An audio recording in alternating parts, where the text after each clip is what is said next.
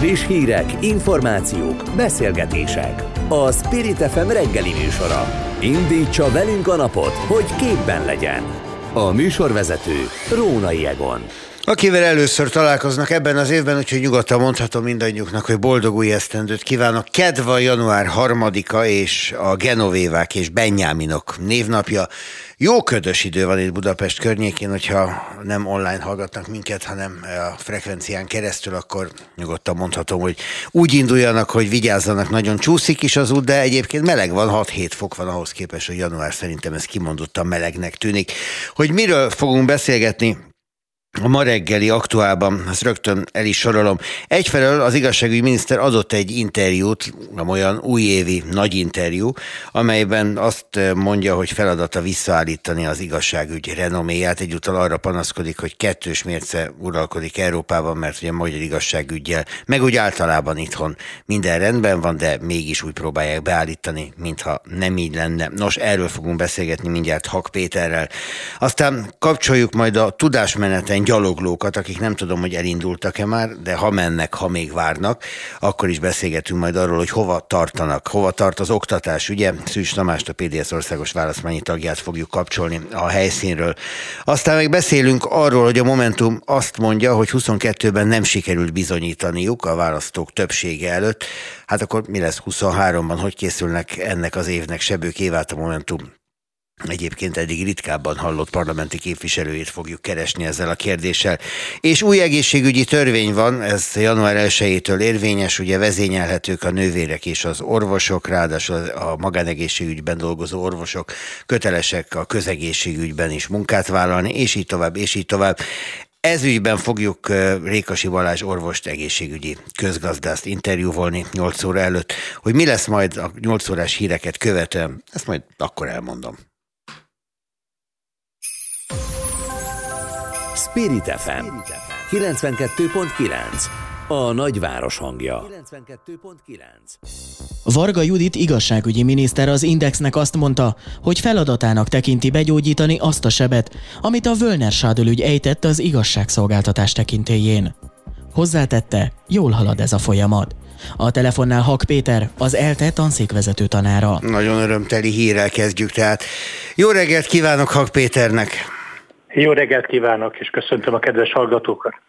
Szóval az igazságügy renoméja. E, jól halad az az ügy, hogy azt helyrehozza Varga Judit miniszterként, amit, e, ha maradjunk ennél az egy történetnél, az igazságügy renoméján sebként ejtett e, a végrehajtók története? Hát reméljük, hogy igen. A, ugye az elmúlt hónapokban a korrupció ellenes fellépés számos jogszabályi változáson ment keresztül, ugye új intézmények jöttek létre, és ez, ezeknek részben az a feladata, hogy a közélet átláthatóságát, a, a, a politika és a gazdaság kapcsolatának átláthatóságát növeljék. Ez majd jövőre eldől, hogy ezek az intézmények ténylegesen be tudják-e váltani azokat a reményeket, amiket hozzáfűznek. És hát ahogy a miniszter asszony említette az interjúban is, hogy tavasszal újabb törvénymódosítások várhatók, ezúttal a bírósági szervezet igazgatásának bizonyos pontjaihoz nyúlnak hozzá. Na de egyúttal azt is mondja itt, hogy ebben az interjúban, hogy ezek teljesen indokolatlan, de az Európai Unió kedvéért meghozott döntések lesznek, tehát semmi alapja nincsen bármely kételynek is, amit megfogalmazott az Unió. Én azt gondolom, hogy egy kicsit valószínűleg félreérthetően fogalmazott itt a miniszterasszony, hiszen az igazságszolgáltatás, illetve a bíróságok függetlenségének kérdése évek óta napirenden van az Európai Bizottság és Magyarország kapcsolatában. Ugye 2009 óta ad ki az Európai Unió éves emberi jogi jelentéseket, és az elmúlt 5-6 évben biztosan, hogy minden évben az igazságszolgáltatás, a bíróságok függetlensége napirenden volt. Ugye 2011-ben fogadott el egy új törvényt az akkori kétharmados Fidesz többség, ami 2012. január 1 -e óta van hatályban, tehát ugye több mint tíz éve. Ez egy új igazgatási modellt hozott létre, hogy a bíróságok két csúcsvezetőjének a pozícióját de ugye külön választották, korábban a legfelsőbb bíróság elnöke egyúttal az Országos Igazságszolgáltatási Tanács elnöke is volt, és a bíróságok igazgatásáért felelős személy. Ugye ezt a két pozíciót külön választották, az országgyűlés választja meg a köztársasági elnök javaslatára mind a kúria elnökét, mind az országos bírósági hivatal elnökét, de amióta ezt a változtatást elfogadta a Magyarországgyűlés, azóta kritikák fogalmazódnak meg. Részben ugye a magyar, magyar szakmirodalomban is, illetőleg a civil szervezetek felvetik, részben az Európai Unió éves jelentése is emlegeti. Ugye a fő probléma az, hogy hát két tulajdonképpen olyan szereplő van az igazságszolgáltatás, a bírósági szervezetek csúcsán, akiknek a függetlensége, pártatlansága, politikától való távolsága megkérdőjeleződik azáltal, hogy a köztársasági elnök javaslatára a parlament kétharmaddal választja őket. Ugye nyilván ez egy olyan helyzetben, egy olyan politikai helyzetben, amikor a köztársasági elnök nem ugyanazt a pártot képviseli, amit a parlamenti többség, akkor ez a választási mód egyfajta garanciát jelent, hogy konszenzussal jelölnek személyeket, és nyilván ez a konszenzus kényszer akkor is van, ha nincs kétharmad kétharmada a kormányzó többségnek. De Magyarországon 2000 10 óta ugye folyamatosan kétharmados többséggel kormányoz a Fidesz, tehát az, hogy kétharmada a választás kritériuma az nem eredményezi azt, hogy politikai konszenzus hmm. legyen a személyek mögött. És hát ugye mindannyian tudjuk, hogy legutóbb a ezen vezetők közül Vargozsi Andrást, a kúria elnökét választották meg, akinek az esetében hát az európai intézmények is szóvá teszik, hogy hát úgy tűnik, hogy személyre szabott módos, törvénymódosítások tették egyáltalán lehetővé hogy őt kúria elnökének megválaszták, és úgy választották meg, hogy a bírák önigazgató szervezete a bírók közül választott tagokból álló országos bírósági tanács az nem is támogatta a megválasztást, és úgy tűnik, hogy ezeken a pontokon az Európai Bizottság is jogszabályváltozásokat igényel Magyarországtól, de még egyszer mondom, hogy ez már tulajdonképpen Pargazsi András megválasztásának pillanata óta napirenden van ez a kérdés. Több, több fórumon hát, szembesülnie kellett ezzel az igazságügyi kormányzatnak. Az igazságügyi miniszter sem mond más, mint hogy évek óta hajtóvadászat zajlik Magyarország ellen. Mond ő itt még olyanokat is, hogy a, a magyar gyűlölő baloldali Európai Uniós parlamenti többség, meg, meg hasonló ilyen nagyon kemény és hát nem az igazságügy talapzatán álló mondatokat, hát ő politikus is egyúttal. Na de, azt is mondja, hogy a Magyarországról szóló híreket olvasva tévesen sokan azt hiszik, hogy az igazságügy miniszternek van bármilyen hatása a bíróságok működésére. Amit ön az imént felsorolt, azért az azt mutatja, hogy a bíróságok működése nem teljesen mentes a befolyástól. Ugye nyilván nem az igazságügy miniszternek van befolyás, és itt a miniszter asszony arra hivatkozik, hogy vannak olyan Európai Uniós tagállamok, ahol például formálisan is a bírák kinevezése, meg előléptetése az igazságügy miniszter feladata, például Hollandiában ez a szabályozás, és ugye erre, rendszeresen erre hivatkozik a, a magyar helyzetet védeni igyekvő politikusok sora, hogy hát Európában vannak olyan országok, ahol az igazságügy miniszternek formálisan is van feladata, és abban igaza van a miniszterasszonynak, hogy az igazságügy miniszternek jelen pillanatban nincsen beleszólása a bíróságok igazgatásában, tehát nem ő az, aki kinevezi a bírókat, nem ő az, aki az előléptetésekről dönt, vagy a vezetői kinevezésekről dönt. Ezeket a kérdéseket az Országos Bírósági Hivatal elnöke dönti el, és ugye a vitat kérdés és a kritika is erről szól évek óta,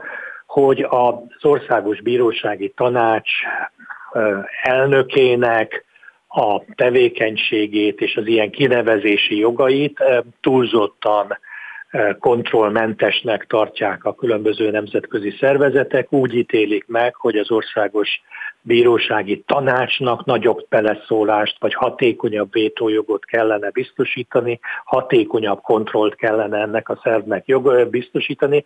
Ugye például a bírói tanács évek óta felveti, hogy nincs is saját költségvetése, nincs saját apparátusa, nem kötelező, vagy nem nem kényszeríthetők a bírói tanácsnak a határozatai, tehát néha az Országos Bírósági Hivatal a tanács szerint figyelmen kívül helyen hagyja az ő álláspontjukat, és úgy tűnik az eddigi hírekből, hogy ezeken a pontokon a, a magyar kormány felülvizsgálja a korábbi álláspontját, és bevezet néhány olyan változtatást, például azt, hogy a kúria elnökét, vagy az Országos Bírósági Hivatal elnökét a bírók támogatása nélkül ne lehessen megválasztani, például azt, hogy legyen önálló költségvetése a bírósági tanácsnak, legyen kikényszeríthető a tanács bizonyos döntése, vagy legalábbis vétójogja legyen bizonyos kérdésekbe a tanácsnak, ne lehessen a tanács nélkül előléptetni bírókat, vagy kúriára kinevezni bírókat. Ugye ezek voltak a vita kérdések, amik az elmúlt években itthon is hát elég nagy sajtót kaptak. Hát van itt más vita kérdés is, és az egyik ügyében hadd kérjem a véleményét, mert nekem őszintén szólva ez egy jogi nonsensnek tűnik, de ez nem az én szakmám. Azt mondja Varga Judit miniszterként, hogy a gyermekvédelmi törvény módosítása ügyét azért engedte el végül az Európai Unió, mert a gyermekvédelmi népszavazásnak köszönhetően született egy megkérdőjelezhetetlen demokratikus mandátum április harmadikán. Nos, én úgy emlékszem, hogy az egy érvénytelen véget ért népszavazás volt, tehát semmiféle kötőereje nincsen.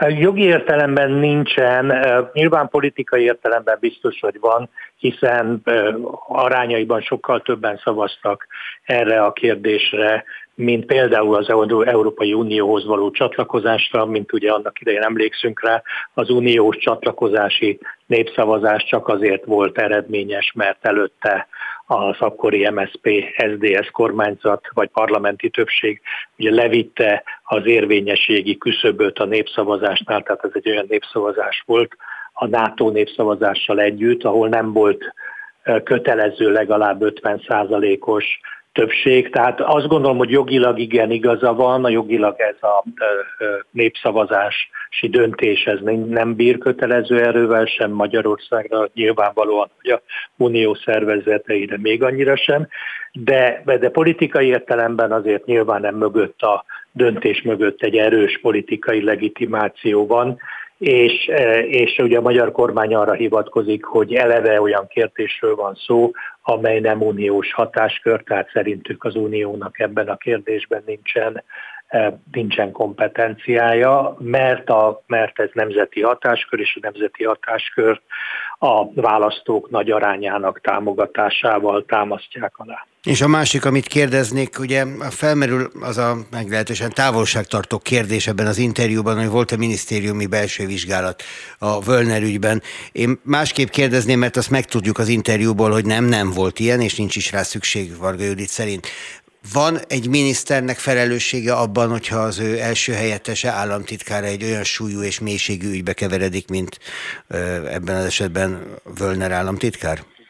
Én azt gondolom, hogy igen, tehát ezt, ezt nyilvánvaló minden minisztérium vezetőjének van ilyen felelőssége, és a közvélemény előtt is azt gondolom, hogy indokolt lenne elmagyarázni, hogy milyen lépéseket tett a, például az igazságügyminisztérium annak érdekében, hogy a jövőben ne fordulhasson elő hasonló eset. Nyilván ami megtörtént, azt nem tudja meg nem történtén tenni, de az, hogy ez az, ez az egész helyzet, amiben most már ugye vádiratig jutott el az ügy, ami persze még mindig nem jogerős bírósági ítélet, és így az ártatlanság vélelme megilleti az érintetteket, de azért a minisztériumnak jó lenne a nyilvánossággal közölni, hogy mit, milyen lépéseket tettek annak érdekében, hogy a jövőben teljes mértékben kizárják ezt a az ehhez hasonló visszaélési lehetőségek. Köszönöm szépen, hogy a rendelkezésünkre állt, és boldog új évet kívánok. Hak Pétert, az eredet az vezető tanárát hallották. És német Márton Sándor készítette azt az Index interjút, ami alapján mi beszélgettünk az elmúlt időkben. Viszont hallásra! Viszont hallásra! Spirit FM 92.9 A nagyváros hangja Hétfő reggel mintegy száz fő részvételével indult el Miskolcról a tudásmenet az oktatásért. A 180 kilométeren és 6 napon át tartó menet szombat este a budapesti Kölcsei Ferenc gimnáziumnál fog véget érni. Bükkábrányból kapcsoljuk Szűcs Tamást, a PDS országos választmányi tagját. Jó reggelt kívánok! Ha gondol, jól gondolom, akkor mindjárt indulnak is. Jó reggelt kívánok, igen, mindjárt indulunk. Tegnap... Mellette már Gosztonyi Gábor is például a PS alelnöke, ők a főszervezők, de nagyon jó a hangulat, az biztos. Szép jó reggelt! Úgyhogy jó reggelt. szerintem tök szuper, a lábunkban viszont kétségtelen, hogy van egy kis fáradtság. Hány kilométer volt a tegnapi etap?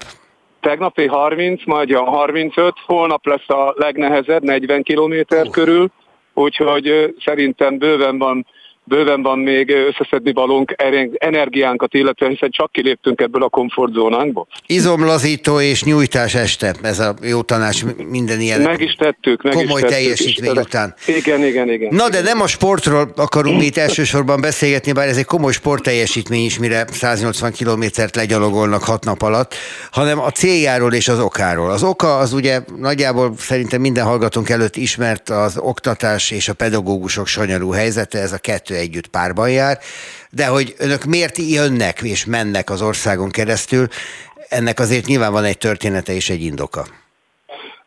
A leginkább az, hogy a 2022-es nagyon mozgalmas év, kap, évhez kapcsolódjon rögtön az éveleje, senkinek se legyenek illúziói, jelezzük nyilván az, ezzel a mozgással is, hogy hogy folytatni fogjuk a tiltakozást, az ellenállást.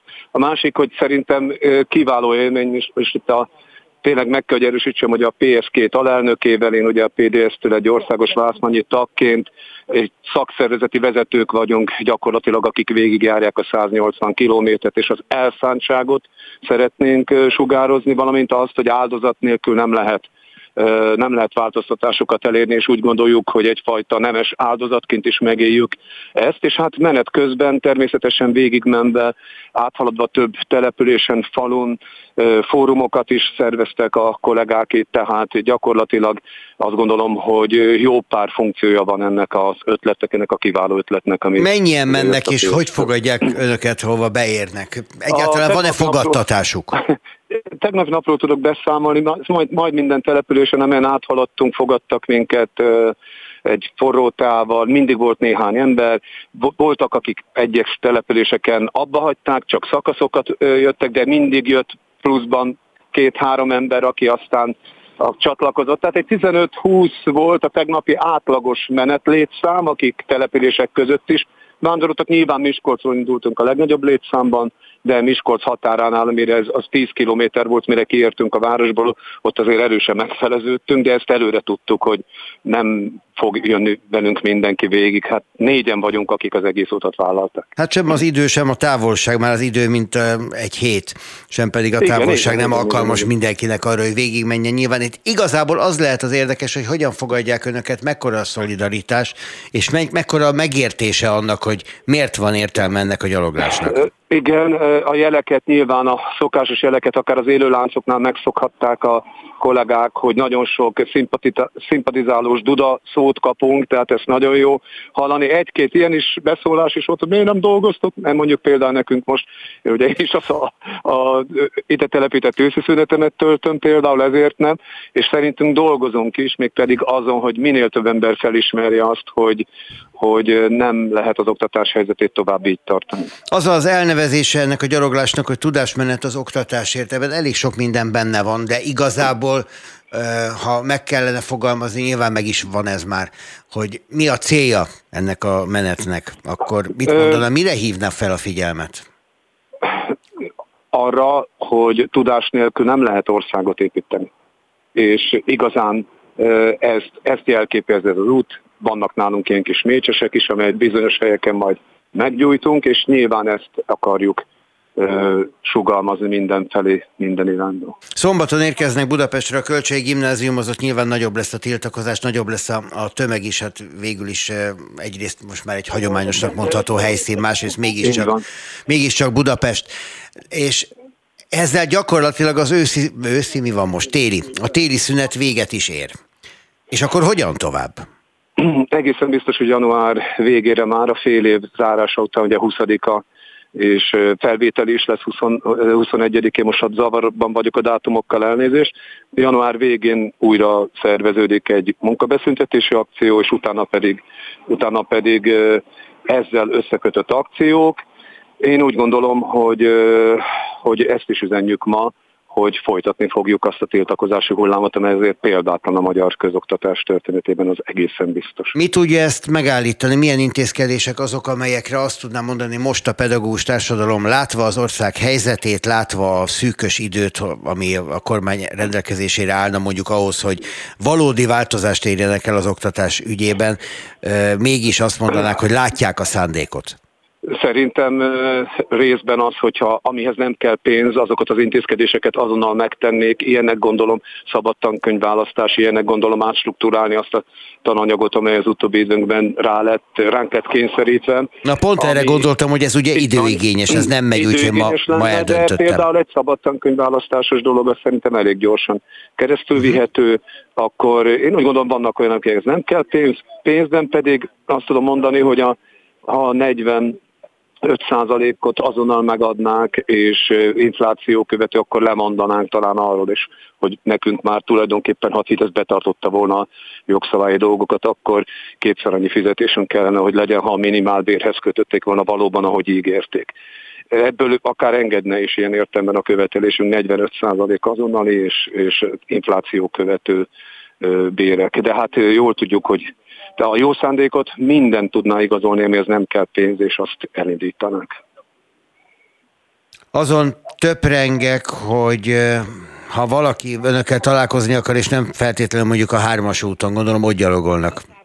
Akkor, így van, így van, akkor hol teheti? Tehát, hogy vannak-e olyan találkozási pontok, amik előre ki vannak jelölve, és amit mondjuk a településeken élők Egerben igen, igen. vagy Mezőkövesden tudhatnak? Jó, Mezőkövesden vannak is már csatlakozók, tudjuk, Kerecsen, de a következő olyan végállomásunk, onnan Egerben ma lesz egy fórum, onnan ugye Gyöngyös, ezek a csomópontok, 60 gödöllő, és ezek a nagy állomások, most csak ezeket soroltam, akik ezen az útvonalon illetékesek, érdekeltek, közel vannak, itt be tudnak kapcsolódni mindig.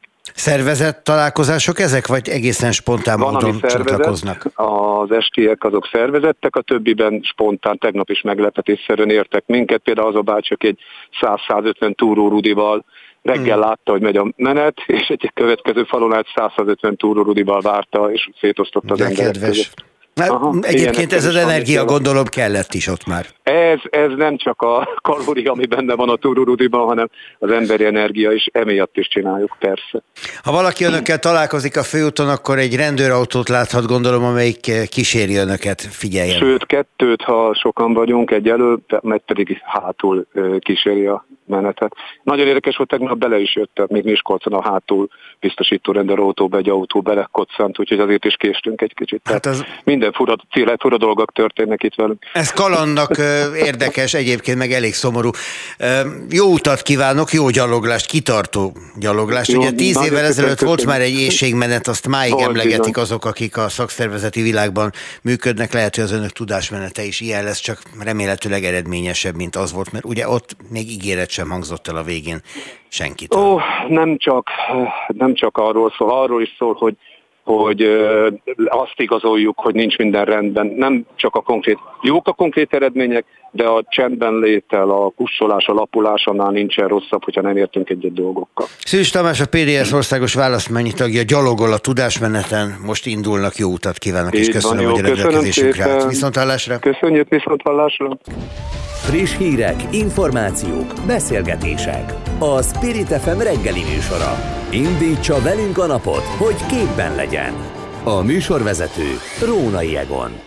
A Momentum elnöke újévi köszöntőjében azt írta, hogy 2022-ben nem sikerült bizonyítaniuk a választók többsége előtt, hogy ők igazságosabb és emberségesebb Magyarországot építenének a jelenlegi korrupt rendszer helyett. Miben változtatnának eddigi politikájukon? Erről is kérdezzük Sebők Évát, a Momentum parlamenti képviselőjét. Jó reggelt kívánok, boldog új évet! Jó reggelt kívánok, boldog új évet önnek és a hallgatóknak is. No szóval mitől volt kudarcos a Momentum számára 2022? Kezdjük ezzel, amit Gerencsér Ferenc elnökük megfogalmazott. 2022 nem volt egy jó év. Az elveszített választások Nyilvánvalóan hatalmas sokkot okoztak, e, ezt követően pedig, ahogy elkezdtünk belerázódni a parlamenti munkába, nem sikerült feltétlenül úgy és olyan teljesítményt nyújtanunk, mint amit elvártunk magunktól. Voltak nagyszerű dolgok, a katatüntetések élére álltunk, bevittük a tanárok és diákok követeléseit a parlamentben, segítettük a demonstrációkat, Ismét összeszedtük a kormány újabb hazakonzultációját, valamint első hivatalos delegációként az orosz agressziós a Ukrajnába utaztunk, viszont ez ezt úgy gondoljuk, hogy nem elég, és ennél többet várunk el magunktól 2023-ban. Hát, hogy mennyire elég, mennyire nem az a támogatottságon látszik, azt nem említette, de hát a Momentum támogatottsága is alatta marad annak, mint ahogy ez a történet, a párt története elkezdődött, vagy mint amilyen várakozásokat a párthoz magához nagyon sokan fűztek. Vannak különféle számok, én, én ezekkel úgy vagyok, hogy, hogy a választási elővényeket érdemes nézni majd. Hát ha azt nézzük, de... akkor is alatta vannak annak, amit önök is reméltek. Igen, a 2022-es választások az, az egy kudarcos választás volt, de erről, erről már akkor Igen, beszéltünk. igen. Önnek személyesen a saját választókerületében, ugye Békés megyéből származik, és, és azt a térséget képviseli, még akkor is, hogyha direkt módon nem. Most mit mondanak? Vannak-e megkeresései arra nézve, hogy mit kellene csinálnia az ellenzéknek? Vannak megkeresések, és ezekkel küzdünk is. Számomra például az egyik olyan ügy, amivel kiemelten foglalkozom, az a tűzifa hiány, ami jelentősen érinti a lakosságot, viszont azt azért látni kell, hogy borzasztóan nehéz úgy dolgozni, hogy, hogy a, a kormány és az állami szervek mindent megtesznek annak érdekében, hogy ne jussunk információhoz, hogy ne kelljen velünk szóba állni, de, de ezzel úgy vagyok, hogy a politikus munkája az, hogyha kirúgják az ajtón, akkor vissza kell mászni az ablakon, egészen addig, amíg például nem lesz tűzifal megyében mindenhol elérhető. Azt írja az elnökük, hogy a Momentum az elmúlt 30 év leváltásáért jött létre. Ehhez képest most úgy tűnik, mintha a hagyományosnak mondott pártok egyike a DK uralna az ellenzéki terepet. Az önök célja nagyon határozottan kibontva az volt, hogy kivezesse az ellenzéket kérdésre, a Momentum legyen a válasz. Hogyan fogják ezt elérni, mit gondol? Azt gondolom, hogy amit 2022-ben elkezdtünk, és jó, azt, azt meg kell tartani Emellett pedig 2023-ban az egyik legfontosabb feladatunk megmutatni, hogy van alternatíva a magyar politikában, és hogy, és hogy a magyar politikában el kell érni azt, hogy végre ne két volt kis titkár vitájáról szóljon a magyar közélet. Hmm. Én úgy gondolom, hogy a Momentum is, és Donáton nem mutatta, hogy, hogy lesz alternatíva, és, és reméljük, hogy a következő választáson ezt megláthatunk. Na akkor itt most álljunk is meg a személyi kérdéseknél, mert ebből kettő is akadna. Az egyik pont az, amit ön is említett. Van egy elnöke a pártnak, nevezetesen ugye Gerencsér Ferenc, és van Donát Anna, a volt elnök, aki most a babájával van elsősorban elfoglalva, és hát ez teljesen természetes dolog, de Gerencsér Ferenc is úgy emlegeti őt a saját újévi jegyzetében, mint a korszakváltás letéteményesét. Donát Annával meg lehet tenni. Ez azt jelenti, hogy Gerencsér Ferenc egy zárójel a pár történetében? Nem, a Momentum mindig is arról szólt, hogy csapatban dolgozunk, ö, csapatmunka. Donáton egy ö, ö, kiemelten mm, fontos és tehetséges politikus a Momentumnak, hogy egyébként Gelencsér Ferenc is, és, és az ő közös munkájuk az, ami szerintem kiemelt eredményt tud elérni. De azért, amit ő írt, az nagyjából úgy érthető, meg amit ön mondott az előbb, az is, hogy Donát Anna, ha visszatér, akkor őt várja az elnöki pozíció. Tehát visszaveszi a pártot, ha úgy tetszik. Donald Trump mindig is nagyon fontos szellemi vezetője volt a Momentumnak, és uh, nyilvánvalóan, uh, hogyha uh, hogyha a babázásnak a, a legmegterhelőbb időszakán uh, túl van, akkor nagyon uh, nagy szeretettel várjuk vissza a Momentum uh, uh, élére. Hogy elnöki pozícióban vagy nem, az, az azt gondolom, hogy majd a Momentum belső közösségének a, a döntése lesz, de az biztos, hogy szeretettel várjuk vissza erőteljesebben Momentum. Mi hiányzik a pártból úgy, hogy ő most nincs? Mi az, mi az, amit ő úgy tesz hozzá a Momentum működéséhez, amire most azt mondják, hogy, hogy Donát Anna nélkül nehezebb vagy nem megy? Ezt nehéz megfogalmazni. Az biztos, hogy, hogy, hogy az ő kiemelkedő tehetségéből minden több van, annál jobb. Jó, a másik, amit olyan személyi kérdésként felvetettem volna, hogy hát mint hogyha némi átszivárgás elindult volna személyre szabottan is, mert hogy már nevesíthető is a történet több esetben, a Momentum és a DK között. A DK elszippantja az embereket egyenként szépen lassan. Vajon mivel? A pártok közötti mozgás most, most több irányú, hiszen mi is üdvözöltünk a köreinkben volt DK-s mellett volt jobbikos, sőt volt kutyapárti politikusokat is. Én azt gondolom, hogy ez átrendeződés egy ilyen választási eredmény után természetes folyamat. Na jó, de az előbb kisztitkározott, és valóban, tehát van abban valami báj, hogy pont egy olyan párthoz mennek önöktől politikusok, amivel szemben megalakult a Momentum. Én a távozó politikusoknak sok sikert kívánok. Én azt gondolom, hogy a Momentumban van a jövő, hogy ők másképp látják, és például egy volt kis titkára, szeretnének együtt dolgozni. Én azt gondolom, hogy ez a lelkismereti szabadság számukra is adott. Ez a késztitkárság, ez másodszor kerül elő. Az a legnagyobb baj Orbán Viktorral és Gyurcsány Ferenccel, hogy késztitkárok voltak? Nem, az a baj, hogy pont úgy viselkednek, mint a volt készítkárok. Hát ő nem is tudja, nem is élt még akkor. Ó, éltem, éltem már, de, de azért, azért vannak, nyilván én is rendelkezek történetekkel arról, hogy, hogy hogyan is működött az előző rendszer az én családom, és nyilvánvalóan kárvallottja volt, ahogy a legtöbb magyar család az előző rendszernek.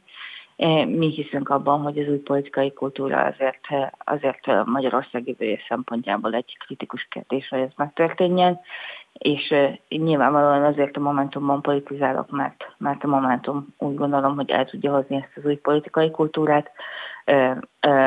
Más pártokban ezt kiemelten ezt nem feltétlenül látom. Önnek van személyes terve 2023-ra, hogy mit szeretne elérni, vagy mit ígér a választóknak, vagy mit ígér Békés megyének, vagy Szűke Pátriájának? Szóval vannak konkrét tervei?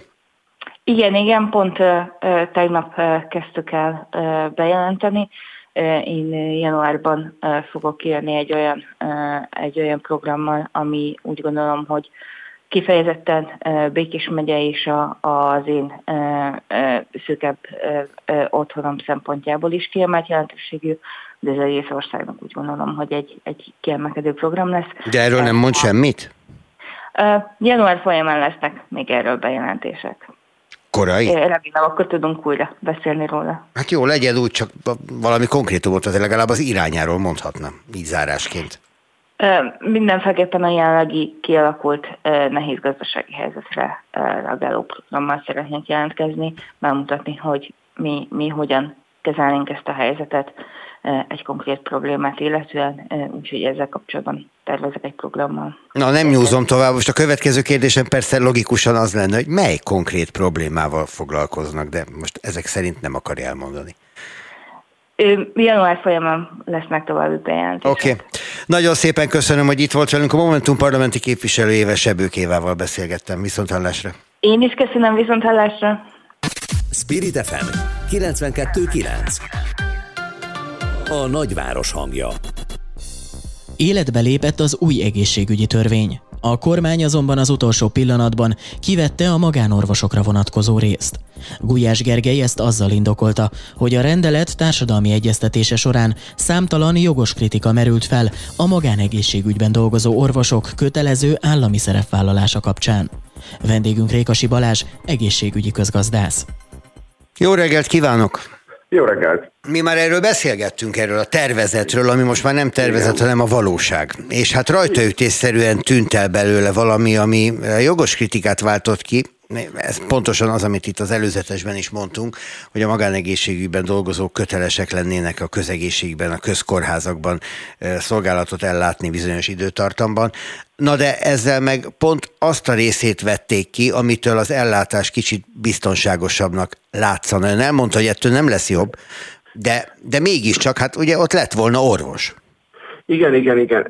Hát igazából szóval a, a, az elképzelésnek az arról van szó, hogy mindenki, aki csak csak a magánellátásban dolgozik, neki is a szakképzések miatt, a szakképzése fenntartása miatt havi 20 órát közfinanszírozott ellátásba köteles dolgozni.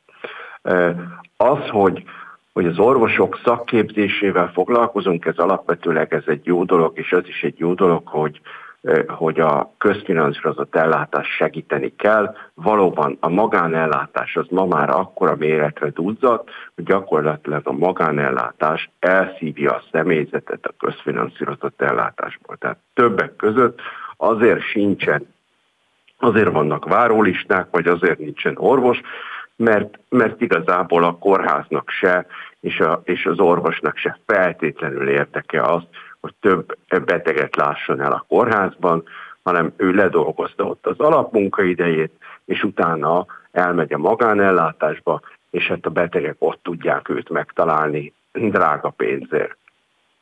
Egyik oldalt, másik oldalt, meg szerintem is hibás volt az elképzelés, mert ilyen elven akkor azt mondhatnánk, hogy kedves taxisok, minden hónapban két napot tessék ingyen az államtitkárokat szállítani, mert így kapsz engedélyt. Tehát, és akkor, és akkor hol van ennek az egésznek a vége, akkor jöhetnek a pékek, meg a, uh-huh. meg a tanárok is, akik elmentek már magántanítani, azok is kötelesek visszamenni az iskolába. Tehát valahogy itt az egészet vagy más kellene megfogni, és inkább sok, és ezt újra kellene gondolni, és hát ebben lépett vissza a kormány. Ez az egy, amiben visszalépett, mert közben hát, végig lehet nézni. Is, amiben, mi az?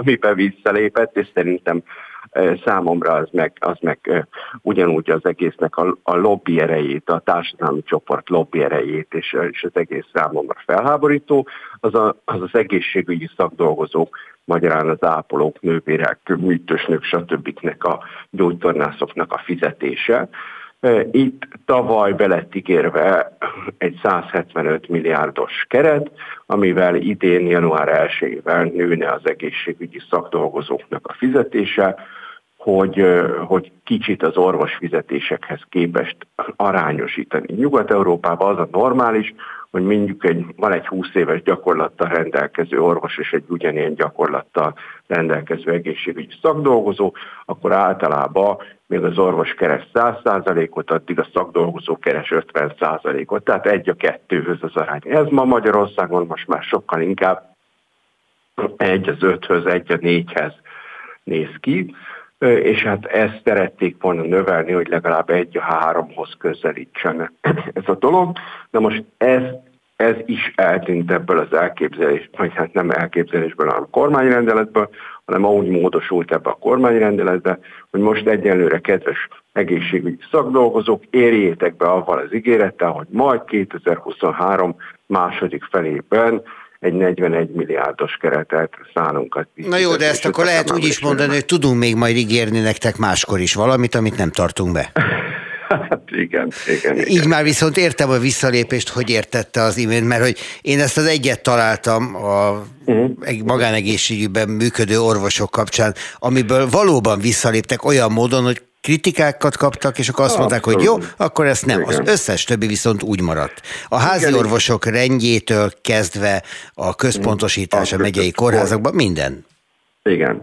De az egészségügynek a, a, az átszervezésével szerintem jó, hogy foglalkozik szintén, jó, hogy foglalkozik a kormány. A kérdés az az, hogy egy ilyen belügyminisztériumi stílusban éppen erről írtam most egy cikket, hogy egy ilyen belügyminisztériumi parancsuralmi rendszer, be egyszerűen én attól félek, hogy ez nem fog működni. Az orvosok nem ebbe szocializálódtak. Egy katonát, rendőrt lehet parancsolni, és azt mondani neki, hogy te holnaptól ide vezényellek, és oda mész. Egy orvos, aki alapvetőleg abban nőtt föl, hogy ő egy jó szándékú segítő valaki, és neki van egy motivációs igénye arra, hogy ő sikerélményt nyújts, szerezzen a betegek gyógyításával foglalkozom, ha őt, őt csak utasítom, és azt mondom, hogy akkor most ezt a kórház helyett abba a kórházba kell menned holnaptól dolgozni, és, és így vezénylem, és nem egyeztetek vele, és nem nyújtok ilyen motivációs lehetőségeket, ahol teljesíthet, és ezért jobban megfizetem, ez, ez szerintem így koncepciójában nem fog menni.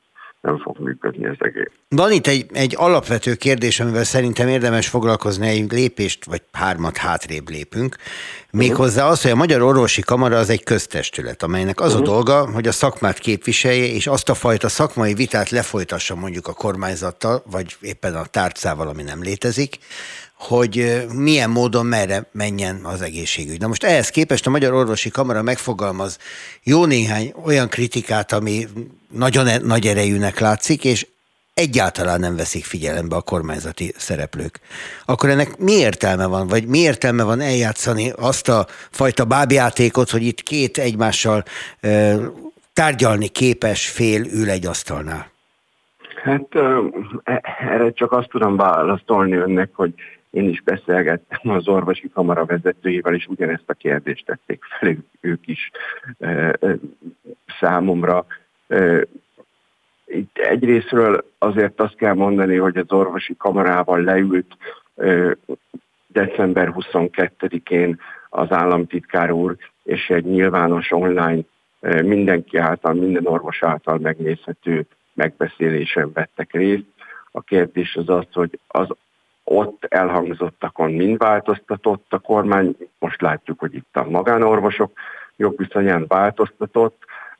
Ez is egy érdekes dolog, hogy, hogy nézzük a magán egészségügynek a lobby erejét, és összehasonlítjuk mondjuk az egészség, a százezer egészségügyi dolgozó lobby erejével, akkor rögtön látszik, hogy százezer egészségügyi dolgozónak, nővérnek közel sincsen akkor a lobby ereje, hogy a saját fizetés emelésüket kilapítsák, Hát tudjuk, hogy a magánegészségügy egy része kiknek a kezében van, így aztán azért ez jól érthető. Tehát nyilván ott, ha gondot okoz az, hogy az ellátás nehezedik, akkor nyilván ők fel tudják emelni a szavukat a kormány közelében ülve. Na, ez egy másik történet. Itt van az országos mentőszolgálat szerepe, ugye? A mentőszolgálat veszi át, és a városi kórházakkal közösen működtetik majd az ügyeleti rendszert. Ez hogyan lesz, azt lehet látni? Illetve hogyan van, mert már így van? Nem, nem, ez egy modellkísérlet volt Hajdubihar megyében, ami azt jelenti, hogy este nem a házi orvos, a, a, a házi orvosok eredetileg biztosítottak éjszak egy ügyeleti ellátást. Ez még régen az átkos rendszerben volt. Ez, ez aztán megszűnt, és az önkormányzatok kötelessége, ahogy a házorvosi ellátás szervezése, úgy az önkormányzatok kötelessége volt a házorvosi ügyelet megszervezése is. Igazából a házi orvos ügyelet nagyon eltérő színvonalon működött, ezek cégek biztosították ezt, de igazából senki nem ellenőrizte őket. És ezt veszi át az országos mentőszolgálat, a mentőszolgálat fogja biztosítani este 10 és reggel 8 között a házi orvos ügyeleteket, tehát ha valakinek sürgős akut problémája van, vagy valamiért a házi orvosi ügyeletet kellene hívni, akkor ugyanúgy a mentőszolgálathoz fogja tudni felhívni, ott egy szakavatott diszpécser kikérdezi, és a szakavatott diszpécser eldönti, hogy rá egy esetkocsit küld, kvázi egy mentőegységet kell küldenie, vagy az országos mentőszolgálat által működtetett orvosügyeletet. Ez valóságban hogy működik? Már az egész ország területén érvényben van, vagy egy átmeneti időszakban Nem, vagyunk? Egy átmeneti időszakban vagyunk. Budapest területéről egyelőre egyáltalán nincs szó, tehát ott marad, a, marad egyelőre az önkormányzatok által biztosított háziorvosi ügyeleti rendszer. Ez a vidéki településeken, városokon van egy átalakítás. Őszintén most, ha ma éjszaka fel kell hívnom, akkor már a mentőszolgálatnál csörög tudtommal a telefon, de hogy mennyire állt össze és állt fel az egész, arról még nincsen visszajelzés, nincsen tapasztalatom őszintén meg. A házi orvosok amiatt is panaszkodtak, és hát nyilván az ő panaszaik a leginkább, a legközvetlenebbül érintik a lakosságot, hogy átrendezik, átrajzolják a praxisok térképét, méghozzá Igen. gyakorlatilag majd, hogy nem körzővel, vonalzóval egy irodában. Igen, a háziorvosi praxis, ez is megint egy kétoldalú dolog. A, a háziorvos soknak van olyan lakossági körzet, ami kiüresedett, ha kiüresedett és onnét elköltözött a lakosság, akkor gyakorlatilag ez a háziorvosnak valahogy át kell rajzolni a körzetét annak érdekében, hogy kellő számú páciens tartozzon hozzá. Ezre azért van szükség, hogy ezt hogyan lehet megvalósítani technikailag körzővel, vonalzóval, íróasztal mellett, ezt el nem tudom képzelni, de az egy jogos igény, hogy valami egy háziorvos az között ne legyen akkor a különbség, hogy valaki mondjuk 1000, itt arról van szó, hogyha valaki 1200 főnél kisebb praxisa van, az 1200 főnél kisebb praxisok azok megszűnnének. Egy átlagos háziorvos ma kb. 1700-1800 kártyát gondoz, ezt szeretné felnövelni kormányzat úgy, hogy 2000 fő fölött legyen az egyházi orvos. Hogy egészséges egyébként, hogy már az orvosokról ez, beszélünk? Ez, menedj, ez menedzselhető, tehát menedzselhető. 2000-ig jók vagyunk? Abszolút, abszolút, abszolút. Ez, ez, nem, ez egy nehezebb kérdés, megint, mert teljesen mindegy, vagy nem mindegy, hogyha most mondjuk egy, egy, egy hátrányos helyzetű körzetben ö, egészségtelen, idősödő lakosságról beszélek, vagy mondjuk a 12. kerületben beszélek egy relatíven egészségtudatos törődő lakossággal. És akkor a legvégére még egy témát hadd hozzak ide, legyünk ebben, hogy mondjam, együttérzők az orvosokkal, meg az ápolókkal. Igen. Vezényelhetők lesznek egyik kórházból a másikba, gyakorlatilag a létszámhiánynak, uh-huh. igényeknek megfelelően. Ez is felháborodást keltett, már csak azért is, mert nagyon sokan nagyon komoly utazás elé néznek. Hát igen, ez, ez a, ez a centrum kórházasításhoz tartozik ez a téma, ez arról van szó, hogy egy megyébe egy centrumkórház lesz, és az a centrumkórház vezetősége alá tartozik az összes kórház, az alá tartozik az összes járóbetegrendelő, és az alá tartozik az összes orvos. Hogyha én most dolgozom, teszem azt a várpalotán, és, és holnaptól úgy dönt a, a, a vezetőség, a Veszprémi kórház vezetősége, hogy igaz, hogy én egy szakrendelőbe dolgozom 25 éve, mondjuk neurológusként, de rám a kórházban van szükség, a Veszprémi kórházban van szükség, fekvőbeteg osztályon, akkor engem oda átvezényelhet, és ezért nekem semmi nemű plusz pénz nem jár, és vállalnom kell egy három órán belüli utazást ingyen. Ez megint szakmailag borzasztó nehéz lesz, hiszen lehet, hogy én én mondjuk 20 éve nem álltam műtőben, vagy, vagy azért vállaltam ezt a munkát, mert az én családi körülményeim, azért dolgozom szakrendelőben, mert a családi körülményeim nem teszik lehetővé, hogy mondjuk ügyeljek, vagy hétvégén is bent legyek. Tehát itt megint az a félő, és ezt mondja az orvosi kamara is, hogy, hogy ennek következtében lehet, hogy lesznek olyanok megint, akik inkább otthagyják a közfinanszírozott egészségügyet, és elmennek a magánegészségügybe, tehát könnyen a, a fordítjára sülhet el az egész dolog. Hány felmondás van letétben a Magyar Orvosi Kamaránál? 4000 tudtam már 4000. Az nagyon komoly szám már. Igen, az nagyon komoly, mert hogyha azt veszük, hogy Magyarországon körülbelül egy olyan 30 ezer dolgozó orvos van. Köszönöm, hogy ezeket elmondta. Hát most mi erről még sokat fogunk beszélgetni, mert ez a rendelet, ami Nem a témánkat adta, ez most kezd élesedni Igen. majd, és most alakul át az egészségügy ennek megfelelően. Nyilván folytatjuk. Rékasi Balázs orvosegészségügyi közgazdász volt itt a vonalban. Köszönöm önnek, viszontlátásra. Viszontlátásra. Friss hírek, információk, beszélgetések. A Spirit FM reggeli műsora. Indítsa velünk a napot, hogy képben legyen. A műsorvezető Rónai Egon. A pontos idő 8 óra 8 perc. Jó reggelt kívánok mindannyiuknak, vagy most már jó napot inkább azt illik valószínűleg. Január 3-a van, egy keddi nap, szeretettel köszöntöm Önöket. Az időjárásról hallottak, a közlekedésről meg annyit hallhattak egy fél órával ezelőtt, hogy igazából semmi különös nincsen.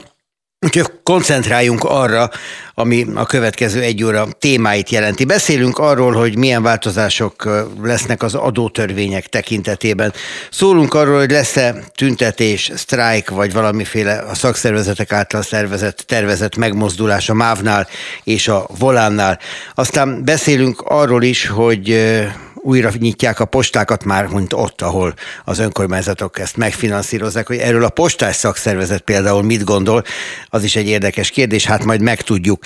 Aztán szólunk arról is, hogy megoldás kell a szemét tel való fűtés megszüntetésére ezügyben Érd polgármesterét, alpolgármesterét egészen pontosan Tetlák Örsöt fogjuk keresni. Úgyhogy van téma bőségesen, és hát ezek olyan témák, amikre még azt sem lehet mondani, hogy a pangó évelei politika témái, mert hogy ez a politika egy pillanatra meg nem állt, és hát eléggé sűrű időszakban vagyunk, és az elé is nézünk, úgyhogy érdemes lesz figyelni ránk. Ez itt az Aktuál, a Spirit FM, Róna Jegon vagyok. Vágjunk bele a következő órai műsorba. Spirit FM 92.9 A nagyváros hangja Sokan azt találgatják, hogy sztrájkal indul-e az új év a MÁV-nál és a Volán busznál a béremelések miatt. Idén átlagosan 5%-kal emelkedik a fizetés az állami közszolgáltató cégeknél a 2021-ben megkötött három évre szóló bérmegállapodás értelmében. A helyzetről Meleg Jánossal, a Vasutasok szakszervezetének elnökével beszélgetünk. Jó reggelt kívánok! Jó reggelt kívánok, és boldog új évet kívánok mindenkinek. Boldog új évet kívánok én is, önnek is, meg munkatársainak is. No most akkor, lesz itt sztrájk vagy sem a közlekedésben? Ugye azért ez milliókat érintő kérdés, úgyhogy vegyük nagyon is komolyan.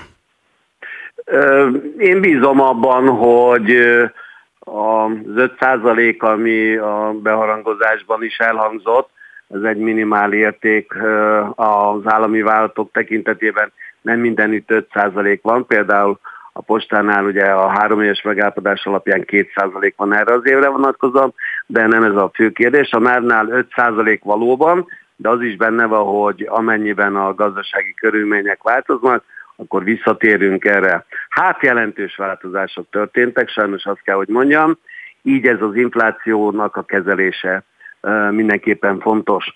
Tehát mi tárgyalunk arról, hogy az 5% az magasabb érték legyen.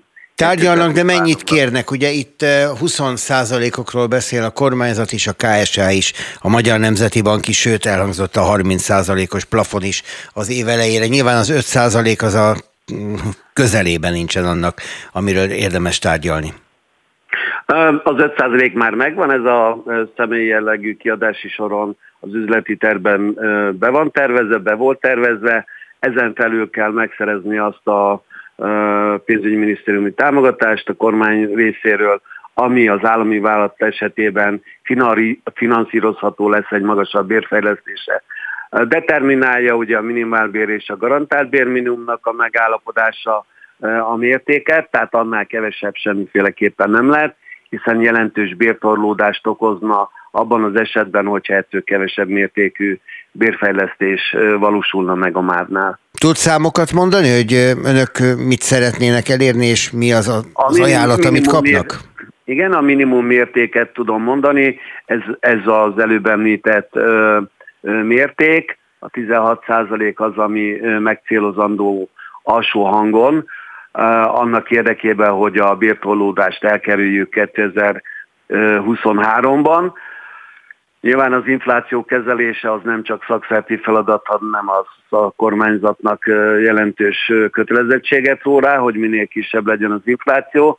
Mi azt tudjuk, hogy annak érdekében, hogy a vasúton stabil foglalkoztató hely legyen, ne vándoroljanak el az a, a munkavállalók, ehhez kellene az a mértékű bérfejlesztés, amiről már a Magyar Szakszerti Szövetségben is egy számítás történt, hogy egy 26% körüli bérfejlesztésre lenne szükséged.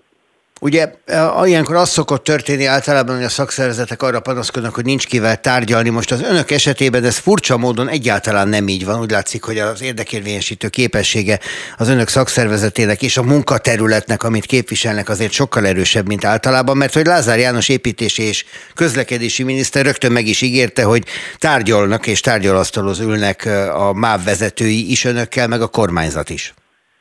Ez így igaz, ez a tárgyalás az első találkozó megtörtént a miniszter úrral, és ott ígéretet kaptunk arra, hogy gyakorlatilag rendszeresen fogunk ülésezni, más témakörökben is, nem csak a mostani bérfejlesztésben, hanem a szerkezeti váltásban, ha adott esetben bármilyen más változást terveznek a közlekedés tekintetében, így erről negyedévente a szakszertekkel lesz találkozó. Ez majd a jövőre vonatkozó, a mostani pedig az, hogy valóban komolyan a miniszter úr államtitkárainak segítségével a tárgyalások folytatódnak, és bízom benne, hogy január végére megállapodás megköttetik. Nagyon pozitív volt a hozzáállása, érti a problémát, és azon dolgozik ő is, hogy segítse a megállapodás létrejöttét. Ez összegszerűen mekkora különbség lenne az önök 16%-os követelése és az eredetileg rendelkezésre álló 5% között? Hát 41 nány milliárd forintról beszélünk. Tehát kormányzati vagy állami költségvetési szinten azért ez nem egy olyan összeg, ami romba dönti a gazdaságot, hogyha komoly a kormányzati szándék, de nagyjából azért ezt ki lehet mondani. Én bízom benne, hogy komoly a szándék, a miniszter úr nagyon komolyan állt bele ebbe a történetbe. Ilyen még nem volt az elmúlt időszakban, hogy egy miniszter jelentős idejét a vezérigazgatóságon töltött az elmúlt hetekben, és hogy a, az érdekegyeztetés egy nagyon komoly hozzáállással tanúsítja. Ez valószínűleg annak is köszönhető, amit ön is említett, az érdekérvényesítő képessége a vasutas munkavállalóknak azt gondolom, hogy példaértékű is odafigyelendő a kormányzat részéről, és így helyes is ez szerintem. Van egy közös szakszervezeti követelés, amit megfogalmaztak valamennyi a ágazatban működő szakszervezet vezetői, vagy mindenki külön próbál tárgyalni? Ö, alapvetően vannak az aláíró szakszervezetek, akik a három éves megállapodást megkötötték. Ö, nyilván köti a, a, a nem aláírókat az, hogy hogyan néznek ki az, hogy ők miután nem írták alá, ezt követően bármilyen jó hangzó szám is szerepel ott a megállapodásba aláírják, mert akkor negligálnák a, az előző alá nem írásukat. Ez természetesen most is így lesz valószínűleg, hogy bármekkora százalék lesz ott, ők az aláírásukkal nem fogják ellátni. Az, hogy a fővárosi közlekedésben 15%-os béremelés lesz, az, az mennyire támpont önöknek egy tárgyalásban? Nekünk támpont a minimálbér és a garantált bérminimum megállapodása, ez, ebből kell kiindulnunk, hogy ettől kevesebb nem lehet. Meleg János a Vasutasok szakszervezetének elnöke volt itt a vonalban. Jó munkát kívánok valamennyi kollégának. Nagyon szépen köszönöm, viszont Minden jót. Spirit FM 92.9 A nagyváros hangja 32 településen 45 posta nyithat újra, de csak ott, ahol a települések fizetnek érte. Ebben állapodott meg a Magyar Posta ZRT az önkormányzatokkal. Emellett a szakszervezet azt sürgeti, hogy a cég tárgyalja újra az idei 2%-os fizetésemelést.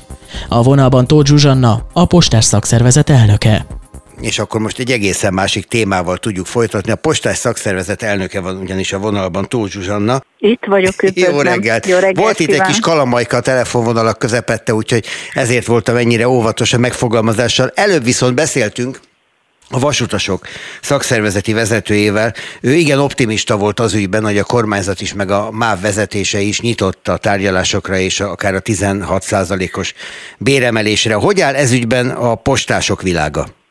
Akkor erős irítséggel közelítem meg ezt a kérdést, amit, amit a kollega nyilatkozott. Mi még, mi még a kommunikáció felvétele időszakát éljük. Jelesül, ugye nem régóta új vezetés regnál a Magyar Postánál, és kicsit döcögős még ennek a dolognak a felvétele.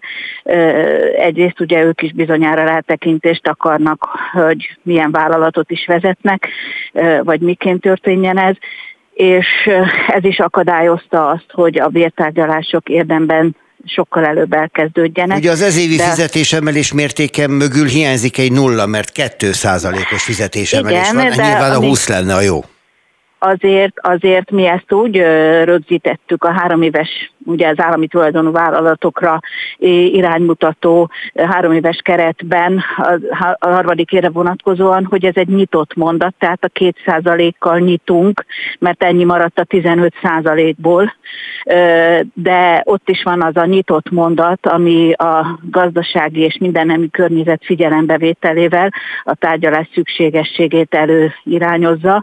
Ezzel kapcsolatban már bombáztuk a munkáltatót több levélben, el elkezdődik jövő hét hétfőn kedden a szakmai napok tárgyalásával, úgyhogy bízom benne, hogy utána nagyobb lendületet tudunk venni, annak érdekében, hogy akár a nullát is megtaláljuk a kettes mögött. Hát igen, gondolom a postások azt szeretnék elsősorban. Mennyire rosszul fizetett a postások világa? Ez, ez ugye egy eh, hajdanában még a borravalós eh, körbe is tartozó világ volt, tehát amikor jött a pénzes postás, akkor ő számíthatott arra, hogy a leeső apró az ott lesz. Most már ez is megszűnt. Ennek megfelelően változott a bérük? Nem. Tehát azért az a beszámítás, ami a borravalót jelentette, az, az valahol ott a tudat alatt mindig is ott volt. Nagyon jól tudom ezt a világot, nagyapám és édesapám is a kézbesítők táborát erősítette. Jó magam is dolgoztam ebben a körben, de sajnos nem megfizetettek a kollégák, de ugye, hogy az ügyfél oldalról önök is találkoznak postásokkal, és kommunikálhatnak velük, biztos, hogy ez csatolódik vissza, és egy nagyon nehéz örökséget kaptunk a én jó magam regnálásom idején, tehát egy meglévő alapbérre vonatkozó bértárgyalások százalékát kellett elérnünk, de a minimálbéremelésekkel erős, erős összecsúszás történt, és sajnos a kollégáink nem, nagyon nem megfizetettek, nem elismertek az elvégzett munka tekintetében, és ez egy óriási fluktuációt is jelent, ez pedig már a posta presztízse, a munka minősége rovására megy. Egy bő évvel ezelőtt, az valami 2021 vége volt, jött a hír arról, hogy 9%-os fizetésemelést kapnak a postások 2022-ben, és az akkor Igen. még úgy is nézett ki, hogy az infláció fölötti Igen. kifejezetten bíztató összeg. Ezt megkapták, gondolom, de mire megkapták, addigra kevesebb volt, mint amennyit ért. Hát ez így van sajnos. Tehát ez a három éves, ismétlem önmagam, tehát a három éves bérmegállapodáson belül való mozgás, és a második évre a 9% előirányzása. Azt hittük, hogy egy, egy jó pályára kerülünk, és akkor egy növekvő tendenciát fogunk tudni felmutatni. Hát sajnos az élet már nem igazol bennünket. Nagyon nagy az elégedetlenség? Igen. Nagyon nagy az elvándorlás? Igen.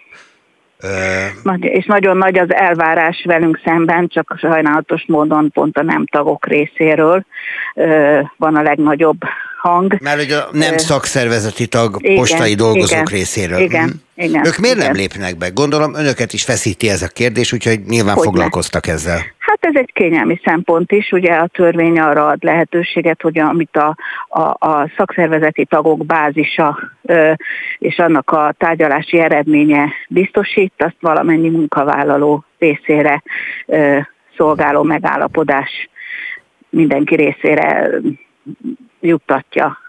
Tehát ez egy, ez egy ördögi kör ilyeténképpen, tehát a potyautas kategória. Aki benne van, vívja ki nekünk azt, akik nem igen, vagyunk benne, igen. ami neki aki is elviszi, jár. Hát ez, aki igen. elviszi a hátán. Igen, meg hát ez sajnos Egyébként a pedagógus szakszervezetek is erre panaszkodnak, tehát erre. nincsenek mm-hmm. egyedül ezzel a dologgal. Szerintem ez társadalmi probléma, tehát a fiatalok, az új generáció az nem egy csapatban gondolkozó, és nem azt erősítő történet, és mert egyszerűen a fogalmat is nagyon nehéz nekik megvilágítani Úgyhogy ez egy több, több tényezős problémából gyökerező. Hát nyilván, hogyha aktívabbak a szakszervezetek, és úgy látom, hogy ez az év ez azért igen aktívá teszi őket, mert hogy vannak gondok, akkor a fiatalabbak is jobbak, jobban fogják érteni, hogy mi a feladatuk, és miért érdemes melléjük állni. Nyilván ez önöknek igen. egy feladat, amit érdemes Hogyne. teljesíteniük. Hogyne. Na most, ott nyitnak újra a posták, ahol az önkormányzat fizet. Ez egy elég furcsa helyzet, mert ideig a posták tartották fenn a, a postákat, most pedig az önkormányzatnak kell gyakorlatilag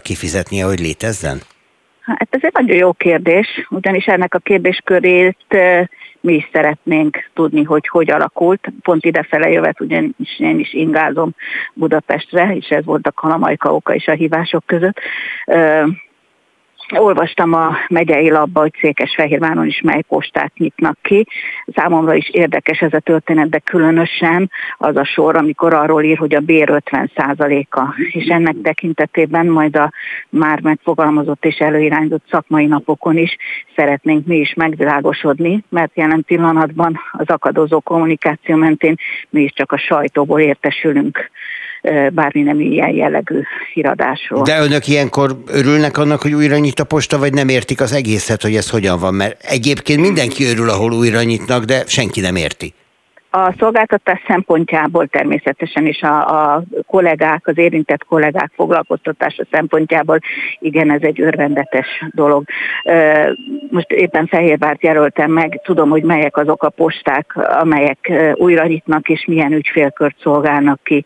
Ugyanakkor az is igaz, amit a, a munkáltató kommunikál, hogy a postatörvényhez ez egy, ez egy sűrűbb nyitvatartást jelent. De hát a kettőség is megfogalmazódott a cikkbe is, amit olvastam, ugyanakkor felhívják az ügyfelek figyelmét az online ígérbevételre. Hát ez meg pont azt lehet történni el, hogy posták nyitva legyenek, mert az ügyfél, ha nem megy be a postára, nincs igénybevétel, akkor azt a postát nem lehet fenntartani. Ez egy vállalat. Ez a vállalat a bevételéből, szigorúan csak a bevételeiből finanszírozhatja, mint a személyi jellegű költségeket, mint pedig minden nemű innovációs beruházási költségeit, és azért a kettő együtt már egy, egy, egy, egy igen erős fókuszálást igényel, nem kettő, a sok tényező. Én látom közben a közösségi világban a vitát arról, hogy mi értelme van a postákat újra nyitni, mert hogy oda már senki nem megy be, mert mindent online Igen. intéznek. Ezt, nyilván ezt a hangot ön is hallja. Ki megy be a Igen. postára még? Mi a, a szakmai véleményük erről? Miért kell a postahivatalnak lennie? Hát egyrészt az idősek ügyfélköre az, akik ugye az online világban még nem, nem alkalmazzák a hétköznapok dolgait. Ez az egyik dolog. A másik, ugye a sárga csekk, azok a, azok a családok, akik a sárga csekket még fenntartják, és, és ugye manővereznek a hétköznapok kiadásaival, és, és nem online térben, hanem a saját jövedelmüket igazodva a hétköznapokban adják fel a csekkeket. Tehát ez, ez igen, ez egy, ez egy nagyon érdekes kérdés, hogy miért kell újra nyitni a postákat. Valóban vizsgálat kérdése, és amikor vitatkoztunk ezen is, hogy miért zárnak be, és kollégákkal, és megkérdeztem, hogy te hányszor mész be a postára, és mit veszel igénybe. Tehát ez a, ez a megszoktuk, kényelmi, ott van a miénk, és akkor, hogyha hozzáteszem párhuzamba, hogy hány takarék fiókot zárnak be mostanság is, annak közel sincs ekkora hangja. Hát igen, mert hogy valóban a banki szolgáltatások jelentős része ma már a virtuális térben zajlik, igen, és nem személyesen. Igen, így, így, így. De hát a postai, De hát a postai is, igen. leginkább azt mondják, a világ, hogy a, a sorsjegyezés az, ami a, a postához köt egy csomó embert. Hát az meg megint a szerencsétlen sorsok próbálkozása jobb élet felé, de hát ez, ez nem is tudom erre mit mondjak. No de, jó, Hát akkor nem mondja de, de, semmit.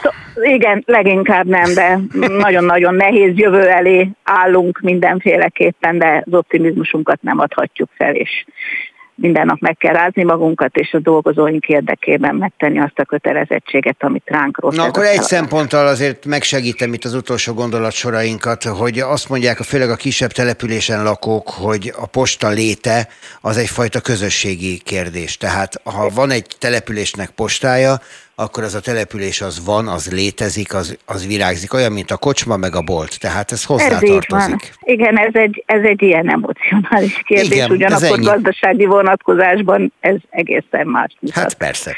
A postás szakszervezet elnöke Tóth Zsuzsanna volt itt a vonalban. Boldog új évet kívánok, és a köszönöm, hogy beszélhetünk. Minden jót. Minden jót, viszont hálás. Friss hírek, információk, beszélgetések. A Spirit FM reggeli műsora. Indítsa velünk a napot, hogy képben legyen. A műsorvezető Rónai Egon. Az LMP szerint megoldást kell találni a szeméttel való fűtés megszüntetésére. Bár tilos háztartási vagy egyéb hulladékot kájhába vagy az udvaron elégetni, mégis több mély szegénységben élő családnál ez előfordul. Tűzifa helyett gyakran műanyag, ruha és cipő kerül a kájhákba. A telefonnál Tetlák Őrs, az LMP elnökségi tagja. Nyilván az egy nagyon fontos szempont, hogy nem a legszegényebbeket tegyük felelőssé a saját sorsukért és az abból fakadó megoldásokért, hanem megoldjuk az ő problémáikat. Jó reggelt kívánok! Jó reggelt, boldog új évet a Boldog új évet is. kívánok önnek is. Érden ezt hogy csinálják? Ott alpolgármester nyilván ugyanezzel a problémával a világ minden részén és Magyarország minden pontján küzdenek. Önök hogyan? Hát ezt egyébként ez fontos leszögezni. Tehát ez a háztartási hulladékkal való fűtés éppen az elszabadult energiaárak, a rezsicsökkentés kivezetése, meg a nyakunkra telepedett energiaválság miatt ez egyáltalán nem a legszegényebb régiók problémája, vagy nem a legszegényebb magyar megyékben jelentkező jelenség, hanem ez egy országos probléma, nem kell tényleg érni messzebb menni, amikor az ember fölmegy a város egy magasabb pontjára, és látja ezeket a sűrű fekete füstöket, meg hát érzi a szagot, hogy egészen biztos, hogy nem megfelelő anyaggal fűtenek. A helyzet nagyon nehéz, ugyanis ez a, ez a kormányhivatalnak nevezett párhuzamos valóság, ez rendkívül sok hatóság, hatósági jogkört, hatósági hatáskört elvont a településektől. Tehát ma a jelen pillanatban arra nincs az önkormányzatoknak, illetve hát a jegyzőnek, mert igazából hatósági jogkörökkel a jegyzők rendelkeznek. Nem nagyon van arra lehetőségük, hogy érdemben fellépjenek ezzel a jelenséggel szemben. Szociális oldalról nyilván van, tehát azért az meggyőződésem, hogy minden magyar település az erején felül igyekszik segíteni azoknak a családoknak, akik valóban rákényszerülnek arra, hogy tulajdonképpen bármivel fűtsenek, hiszen sem kihűlni, sem betegséget kapni emiatt nem szeretnének.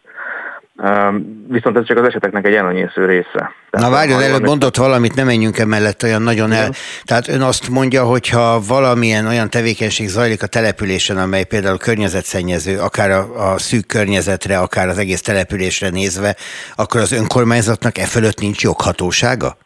Jelen pillanatban az a helyzet Magyarországon, hogy a, a, a hulladék égetéssel kapcsolatban, tehát a háztartási égetéssel kapcsolatban az önkormányzat az maximum felszólítani tudja az éppen a hulladékot égető háztartást, vagy családot, vagy szemét, de például be, be nem mehetünk az ingatlanra, nekünk is a kormányhivatalt, illetve hát hivatal időn kívül ráadásul a rendőrséget kell értesítenünk, hogy eljárás indulhasson amely eljárás persze majd be fogja bizonyítani, hogy ez egy egyszeri alkalom volt, elnézést kérünk, és soha többé nem fordul elő, majd holnap ugyanúgy ég, mert hogy lehetséges, hogy nincs is más, amit égetni tudnának.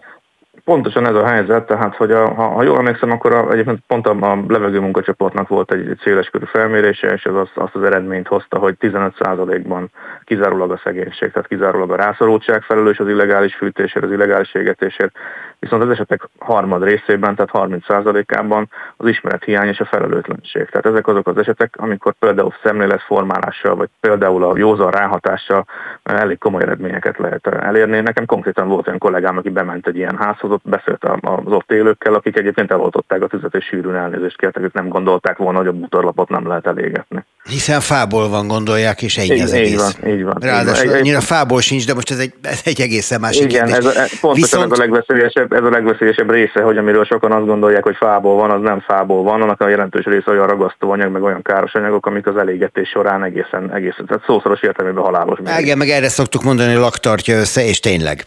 Így, így van, így van. Azt magyarázza el nekem, bár igen, egy ellenzéki párt elnökségi tagját kell ezügyben nyilván elsősorban kérdeznem, hogy miközben látjuk azt, hogy a, a brüsszeli bombák milyen hatást váltanak ki a magyar rezsicsökkentésben, arról miért nincs egy kormányzati kampány, hogy például a hulladék égetéssel való fűtés illegális és mérgező? Hát ezt én nagyon fájlalom, hogy nem erre, nem erre költik a, a mondjuk ugye, a, ugye a kormányzati tájékoztató kampányok tartalmilag nem erről szólnak, vagy akár az illegális hulladékról, mert a kettő azért jelentősen összefügg, tehát amikor azt látjuk, hogy egy udvaron vagy egy kertben hosszú időn keresztül halmozza fel valaki a, a ilyen-olyan hulladékot, akkor az egészen nyilvánvaló, hogy abból előbb-utóbb hát értse mindenki jó fűtőanyag válik, tehát el fogja égetni a tél folyamán. Ezzel is nagyon-nagyon nehéz fellépni. A szemléletformálás az borzasztó fontos része lenne az érdemi cselekvésnek. Mi többször kértük már akár határozati formában is a parlamentben, hogy induljon el egy átfogó program, hiszen a, a probléma az nagyon komplex, nagyon összetett, ennek a megoldása is nagyon összetett tudna lenni. Ennek van nyilván egy olyan oldala, amikor tájékoztatásról van szó, van egy olyan oldala, amikor meg kellene oldani, hogy például a, a energiaárakba jelenjenek meg a szociális szempontok. Tehát azok a rászoruló családok, akik átlag felett fogyasztanak, azoknak a terheit csökkenteni kell, hiszen az ő bevételeiknek jelentős részét elviszi az energia. Ezt hívjuk egyébként energiaszegénységnek.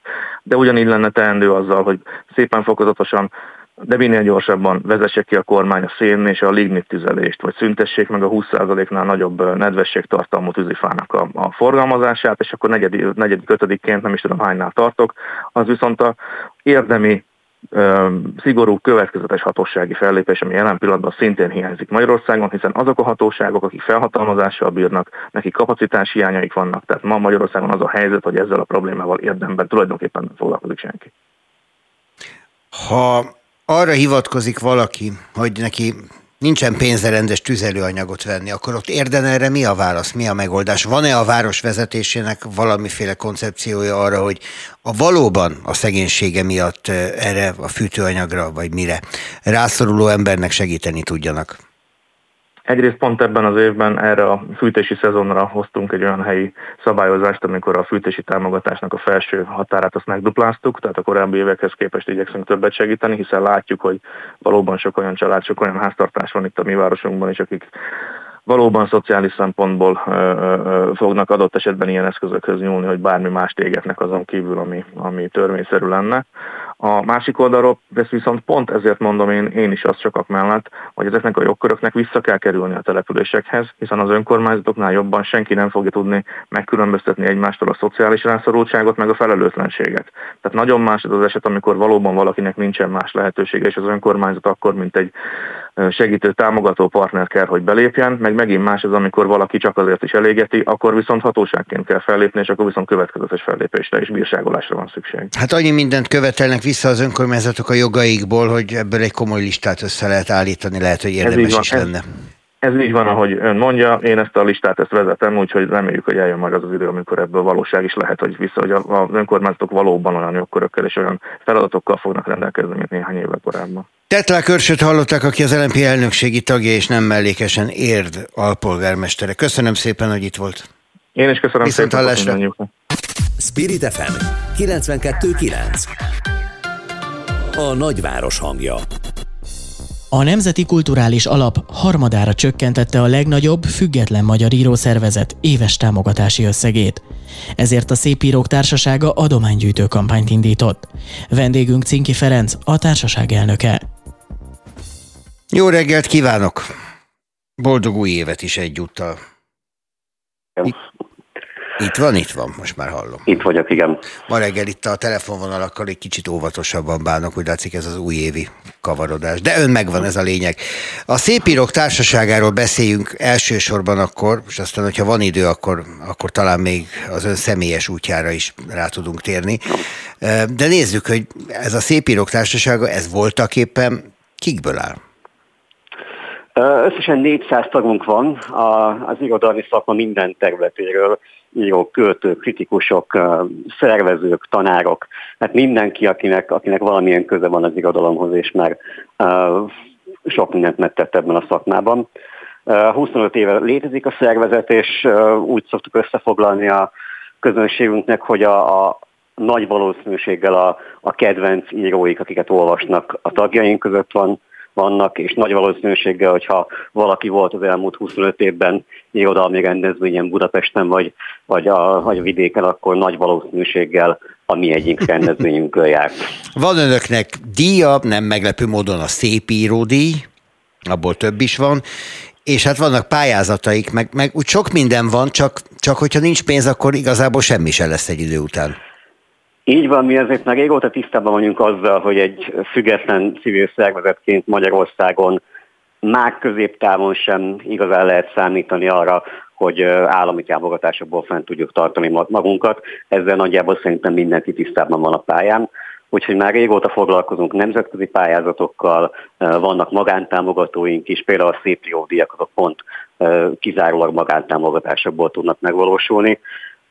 De ezek mind alkalmi, egyszeri dolgok, a pályázatok is nemzetköziek is attól függenek, hogy éppen milyen jó évet fogunk ki. Tehát magyar civil szervezet nem igazán tud meglenni az állandó, fixen várható, legalább részben állami támogatás nélkül. Úgyhogy most ezzel szembesültünk, hogy milyen lesz az a év, amikor ebből jóval kevesebb fog jutni nekünk. Milyen lesz, illetve mit próbálnak ki? A bevezető néhány mondatban már elhangzott, hogy támogatásért fordulnak azokhoz, akik olvasnak, meg akik írnak, de hogyan?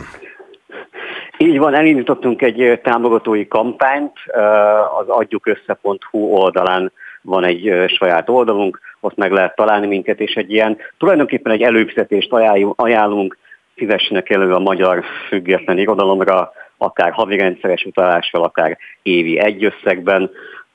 Tisztában vagyunk vele, hogy ez jelentősen nem különbözik attól a nagyon sok kampánytól, amit utóbbi időszakban más bajba jutott civil szervezetek már, már előterjesztettek, de egyszerűen ennél jobb nincs, ötlet nincsen, ki kell alakítanunk egy magántámogatói bázist is. Az, hogy az államra nem számíthat az irodalom ilyen módon, vagy az irodalom eme szegmense, és ön azt mondja, hogy a független irodalmat kellene támogatni, ez a kettő összefügg? Nyilván összefügg, tehát a magyar kultúrában, jó most nyilván nehéz év mindenkinek, de a magyar kultúrában összességében azért van pénz, és a, a kormány már nagyon régóta elkezdte centralizálni a, a kulturális intézményeket és az egész intézményrendszert tulajdonképpen. Tehát van ott, van ott pénz bőven, de az a fajta irodalmi lét, amit, amit mi képviselünk a, a, a, az örök független a, az állami intézményektől persze együttműködő, de alapvetően független civil szervezet, ezeknek most jóval nehezebb időszaka lesz, mint a korábbi években volt. Azt vizsgálom most, hogy mondta, hogy az agyukösze.hu lehet önöket megtalálni, hogy például nem látom a saját oldalukon, a Szépírók Társaságának a saját oldalán ezt a gyűjtést, viszont azt látom, hogy 14 támogató állt a dolog mellé eddig, ami nem sok. Ami nem sok, így van, nagyon nehezen indul. Elég rossz időpontban is kezdtük el, de hát nem volt más választásunk az ünnepek alatt indult be igazán a, a dolog, és nyilván most nagyon sok mindenki kér pénzt, és az embereknek sincs általában pénzük, tehát én látom, hogy az adakozó kedv most hát nincs éppen a legjobb helyzetben, viszont továbbra is várjuk a támogatásokat, tehát most ez az egyik út, amit megpróbálunk, ezen kívül pedig elég sok, szerencsére elég sok különböző nemzetközi pályázatunk van, és ebből szeretnénk még többet, de ezeknek az átfutási ideje elég hosszú, és ugye a kimenetel is bizonytalan. Tehát most tényleg a hazai olvasók és a hazai közönségünkkel kell támaszkodnunk. Ki kapják a pénzt, ami összegyűlik? Illetve milyen rendben kapják a pénzt? Elsősorban magyarországi írók kapják, akik különböző rendezvényekkel lépnek fel, iskolákba mennek el órákat tartani, könyvtárakban szerepelnek, különböző budapesti helyszíneken, kulturális fesztiválokon. Hát a, a, a szépírók tulajdonképpen egy ilyen ernyőszervezetként működik, és nagyon sok Budapesti, illetve vidéki helyi rendezvényben, sőt nemzetközi határon túli rendezvényekben vagyunk benne, mint társszervező, társfinanszírozó, tehát nagyon-nagyon sok helyen ott vagyunk, és annak arányában, hogy mennyi pénzt tudunk összegyűjteni, annak arányában tudjuk folytatni ezt a jelenlétet. Mennyire nehéz ma, és akkor most nézzük a személyes részét, pár mondat elejéig mondtam, hogy talán lesz rá időnk, mennyire nehéz ma talpon maradni abból, hogy valaki ír? Ugye ön is mindenfélét ír, novellát, kritikát, ami uh-huh. jön, de gyakorlatilag az látszik. Nyilván abból, hogy valaki csak ír, abból nagyon kevesen tudják fenntartani magukat. Ez hagyományos, hogy így van a magyar irodalomban. Majdnem mindenki ugye lapot szerkeszt mellette, leginkább tanítanak mellette. Én is tanítok például.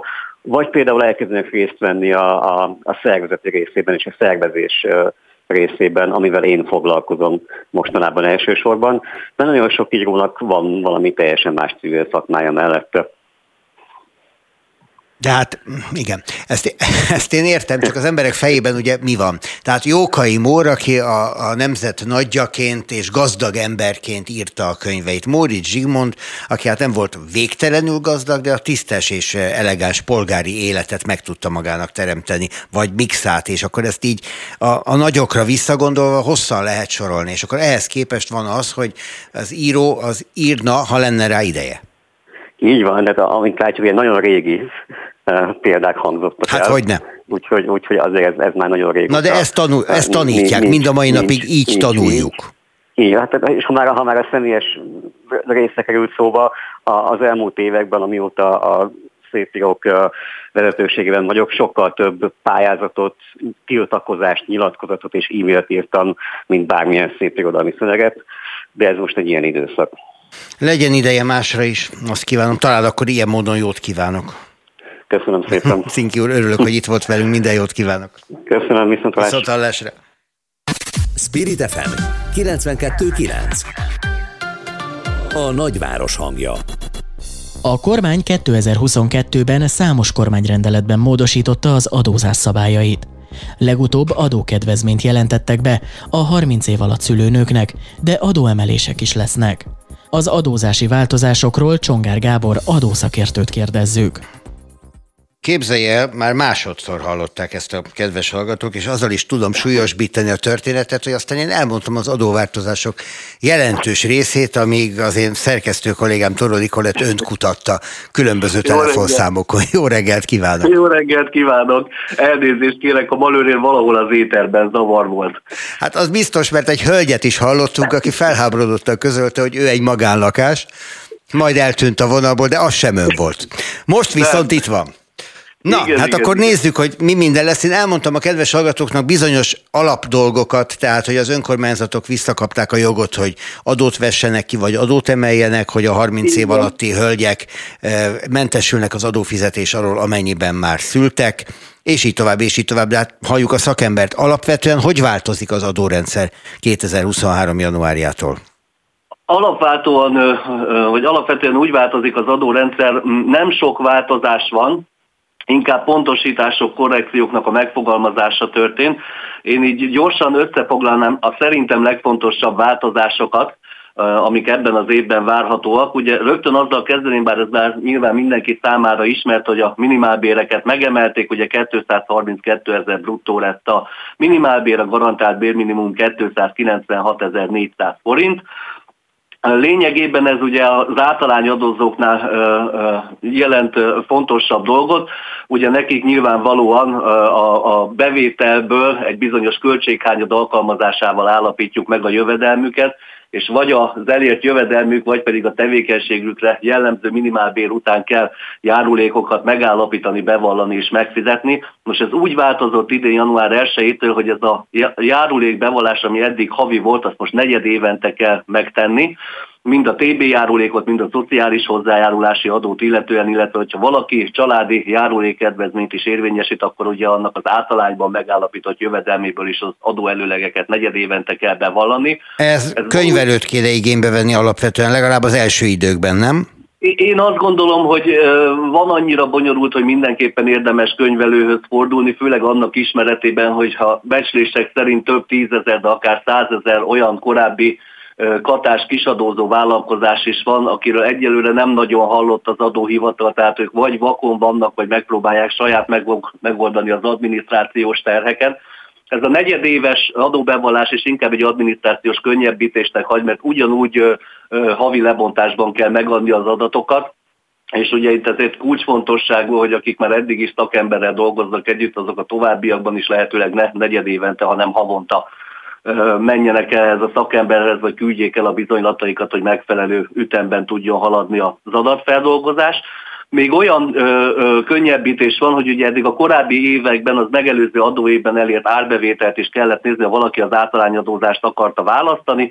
Ez a korlát ez most megszűnt, azonban végig figyelni kell az árbevétel alakulását, mert ugye egy általános tevékenység esetén az éves minimálbér tízszereséig, alkalmazhatjuk az általányadózást. Ha valaki kizárólag kiskereskedelmi tevékenységet folytat, akkor pedig az éves minimálbérnek az 50 szereséig, hogy mi a kiskereskedelmi tevékenység, ezt egy 210 per 2009-es számú kormányrendelet szabályozza. Jó hír a személyi gépjármű vezetőképzést oktatóknak a részére, hogy a ő számukra 40% költséghányad alkalmazást január 1-től felemelték 80% költséghányadra.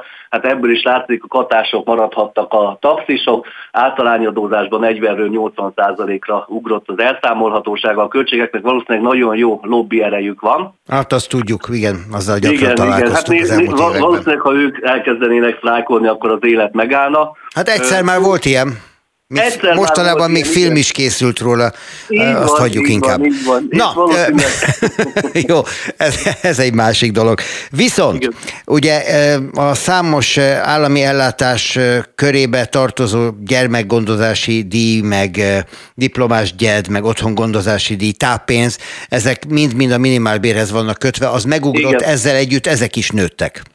Ezzel együtt ezek is nőttek, hát mindenki döntse el, hogy ezek a, a, az ellátási alapok, ezek mennyire elegendőek ne adj Isten egy betegség, egy táppénz esetén, vagy ugye, hogyha valaki otthon marad a, a, a kisbabájával, értelemszerűen ugye, hogy a 16, illetve 14 százalékos minimálbér emelések megtörténnek, ennek arányaiban ugye ezek a kifizetendő ellátások is növekedni fognak. Ami sajnálatosabb tény, hogy ugye korábban öregségi nyugdíj, minimum nyugdíjnak hívták, most pedig ugye egy szociális vetítési alapnak nevezték át, ugye azt a kőkemény 28.500 forintot, amit manapság a lehető legkisebb nyugdíjként ki lehet fizetni, ez sajnos nem változott, hiába emelkedett a minimálbér. Ez egészen elképesztő. De hát van még egy-két dolog, ami nem változott, de most ne is arra térjünk ki, hanem a változásokra Persze. elsősorban. Szóval az általányadózásról beszéltünk, említettük Igen. a 25-ről 30 évre emelkedő, a hölgyeket Igen. érintő adómentességet. Ott a férfiaknál ugyanez nem jár, még akkor sem, hogyha gyerekük így van, van együtt hogyha... a párnak. Így van, így van, így van, ott csak a hölgynek jár. Ennek mi értelme van így? Hát ezt igazából azt gondolom, hogy erről a törvényalkotókat kellene hát mert hogy egy pár gondolom együtt vállal az esetek túlnyomó többségében gyermeket. Nyilván vannak azok a szélsőséges és szomorú esetek, amikor egy hölgy egyedül, de Igen. talán kevésbé a 30 alattiakra érvényes ez. Na mindegy, jó, ezen most Igen. itt... Jó. Ez sajnos így van, nem, nem az én tisztem megfejteni ezt a megoldást, valamiért um, erre gondoltak a jogalkotók. Úgyhogy nekünk sajnos el kell fogadnunk, az egész szakmánk erről szól, hogy folyamatosan próbáljuk követni a változásokat és a lehető legjobbat kihozni belőle. Említettem az önkormányzati adók kivetésének lehetőségét. Ez, ez mennyire szokta a vállalkozásokat közvetlenül érinteni, illetve mennyire a vállalkozásokat terhelik ilyenkor az önkormányzatok? Mi volt korábban a tapasztalat? Igen, tehát jelentősen megvoltak nyírbálva ugye az önkormányzatoknak a lehetőségei ahhoz, hogy pénzhez jussanak. Nyilvánvaló most a, a vállalkozói kör számít arra, hogy ugye az önkormányzatok majd megpróbálkoznak a kiesett forrásoknak a pótlásával különböző módokon, hogy hozzájussanak. Nyilván nehezíti a dolgukat az, ami egyébként nekünk vállalkozóknak örvendetes hír, hogy idén január 1-től van lehetőség egy úgynevezett egyszerűsített vállalkozói adóalap szerint megállapítani a kis és középvállalkozóknak, valamint ugye a csak kiskereskedelmi tevékenységet folytatóknak az adóalapját.